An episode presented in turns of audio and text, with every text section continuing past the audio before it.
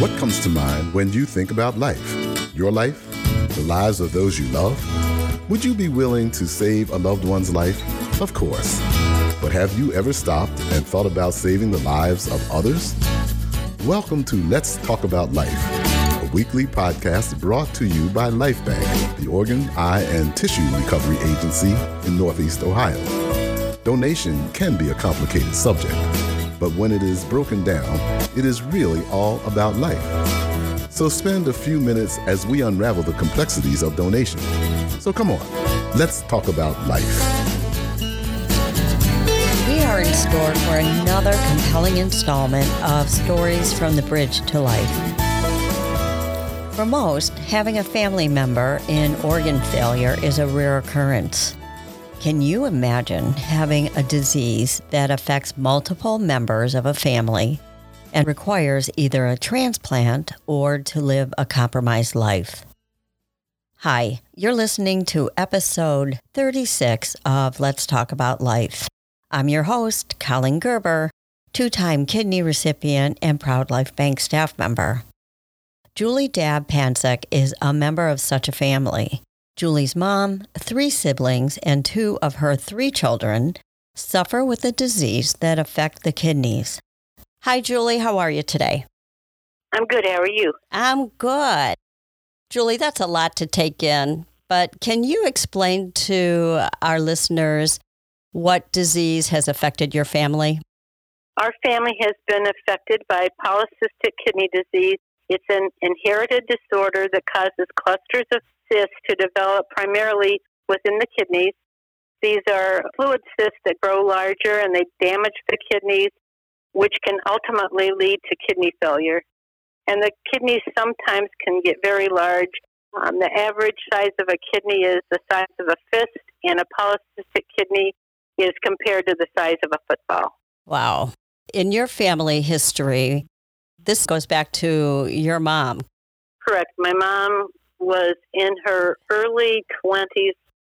She had a kidney removed, and at that point in time, they did not know a lot about polycystic kidney disease. So she had the four of us with one kidney and had no idea that it was hereditary disease, a genetic disease that she could pass on to her family. Out of the four of you, how many had polycystic kidney disease? There's three of us that have been on dialysis or been affected by polycystic kidney disease, and my one brother has cysts, but he has not been affected to date. But if you have one parent that has polycystic kidney disease, there's a 50% chance that one of the children could have polycystic kidney disease. Let's zero in on you. When were you diagnosed with it? In my late 20s, but I really didn't know a whole lot about it, and I did not really seek any care for it until I was in my probably mid 30s. You were just kind of going along in life until it got to the point where it was interfering with with day to day life. Well, actually, I started having high blood pressure, and my mom had been on uh, dialysis, so they checked me out and found out that I did, in fact, have polycystic kidney disease at that point, I had already had two of my children, and I, you know, was later after I had been diagnosed with polycystic kidneys. I had my third child. Was your mom ever transplanted? When I was pregnant, my youngest, Jacob, um, she was called for kidney. She was in her 60s, and she turned it down because she wanted to be there with me when I had my baby. And she said at this point in time, she was too old and that it should go to someone younger. Oh my! So she turned down the kidney. Oh, the rest of her life was she needed dialysis. Right. She passed away in her seventies. She was on dialysis about fifteen years. Oh my goodness! It is a way of life. I know people live with dialysis for years, obviously. So when it comes to you and your brothers, were you the only one transplanted? I was the only one transplanted. My oldest brother, Wayne, he um, was on the transplant list early on. He did not accept a kidney that was not a good match and went on dialysis, and he had just started his 38th year on dialysis when he had a stroke and passed away. Oh, so my, wow. He did everything that he was supposed to do, followed his diet, followed his fluid intake, and was really a perfect patient and never missed a day of work. Oh, wow. And then my brother Bill, he did not go, he was not on dialysis, but he he suffered a stroke and he passed away at the age of 40. He had PKD. Oh. He had the high blood pressure. He had been seeing a kidney doctor at the clinic and he was not, he had not started dialysis. What about your third brother? Randy, he has some cysts on his kidneys, but as of this time, he has not had to start dialysis. Oh, well, that's a blessing. When did you know that you were in kidney failure and you needed dialysis? I knew that I was in kidney failure in 96, and we tried to starve it off as long as we could. And it finally got to a point in August of 97 where I went on um, dialysis. I had gone on the transplant list prior to starting dialysis because I knew that's what the option I wanted to, to take. And so I was on the transplant waiting list, and I went on in August, and my first call was in November of 97.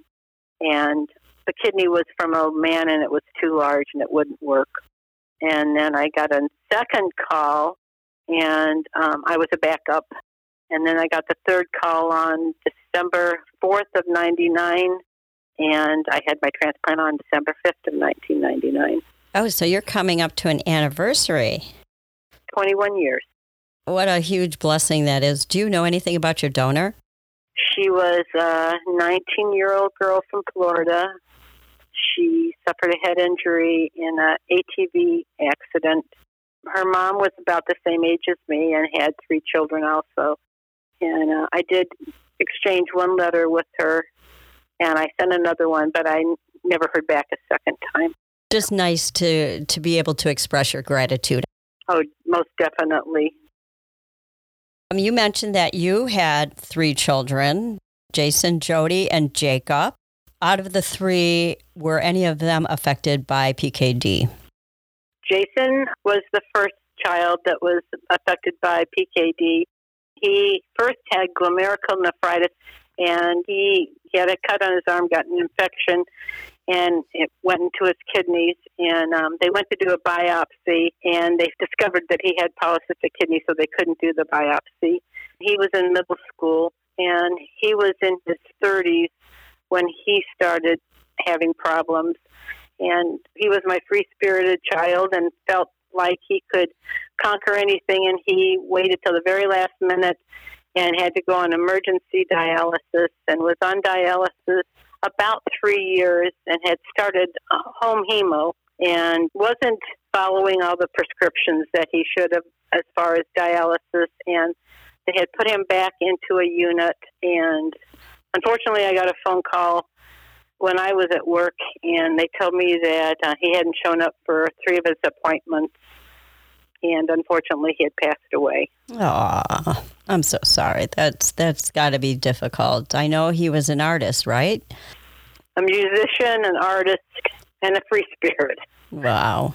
He did not like being on dialysis. He did not like the fact that even though he looked young, his body felt old. When they did an autopsy, his kidneys were about 10 pounds each. My goodness. How about Jody, your daughter? Is she affected by PKD? As of yet, no, she has not been affected by PKD, but um, it can show up at as far as up into age 60. But she had some kidney stones, and they did an ultrasound, and they did not come back saying that she had cyst on her kidneys. That's great. And I know she's got a couple of little daughters that you absolutely adore. For sure. Definitely. They are my life. Do you want to share Jacob's story? I remember meeting Jacob many, many years ago when he was an Eagle Scout. And how old is he now? Jacob is 35 and he is working at OU as in the library at Alden Library. And um, he found out that he was need to go on dialysis and he had a evaluation at Ohio State University in September of 2015. His friend went along with us to the evaluation and was tested to be a donor and found that he was a good match, not a perfect match, but a good match. And Jacob had his transplant on December 8th of 2015 without ever having to go on dialysis. Julie, that is wonderful. And really, now that's a, a, protocol. They really want to get patients transplanted if possible before dialysis. So, mm-hmm. um, and he's doing great. He's doing good, loving life. So glad he's doing well. Go Little ahead. did he know when he did his Boy Scout, his Eagle Award on organ and tissue donation, that one day he would be in that same position to need an organ. He's kind of paying it forward, I think. Based on your history and your family, you have a very interesting job. Can you talk a little bit about what you do? 11 and a half years ago, I started at Metro, uh, working at the Center for Reducing Health Disparities as a transplant navigator. And what we did is we went to dialysis units and we talked to dialysis patients um, about getting a transplant and help them get over the barriers that they might have to receiving a transplant. How interesting is that? And you really understand where where they're at in life. Help them to know that you had been in their position, you'd been sitting in the chair, you knew what it was like, and to help them overcome some of the barriers that they had to get listed. If you're talking to somebody anybody in general and organ donation comes up, what would you say to them? Well, organ donation has totally affected my life. I mean, with my children, you know, I've got to watch my children get married, to have my grandchildren graduate, just to enjoy life. Since I had my transplant, I've been able to teach others about organ donation, not only at Metro, I also met with patients and showed them a video about organ donation and had them talk to their doctors about organ donation. And hopefully, we changed some people's minds. I also worked at Metro on the Healthy Teen, Healthy Tomorrow Summit, where we taught teens about organ donation, and we also uh, called their parents to talk to them about the importance of organ donation. So I've done a lot with organ donation it has affected us both personally and professionally. And I think dedicating your time in that manner really is a way of giving back and saying thank you for the health to be able to live your life. I'm sure that people that have met you and heard your story were affected as well. I'm really grateful for the donors, you know, living donors, the donors like Robin family. I mean, it's, it's changed my life.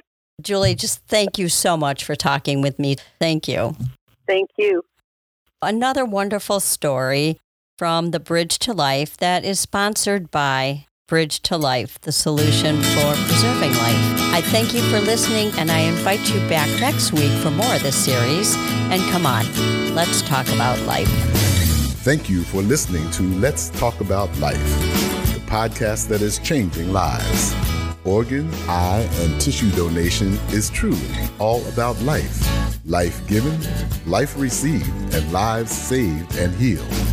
If you have questions about today's podcast, reach out to us at info at lifebank.org or visit lifebank.org for more information. If you are already a registered donor, we thank you. If you are not, take a few minutes to do something heroic and register to be an organ donor by saying yes at the BMV or online at lifebank.org. Literally, someone's life is depending on it. Donate life.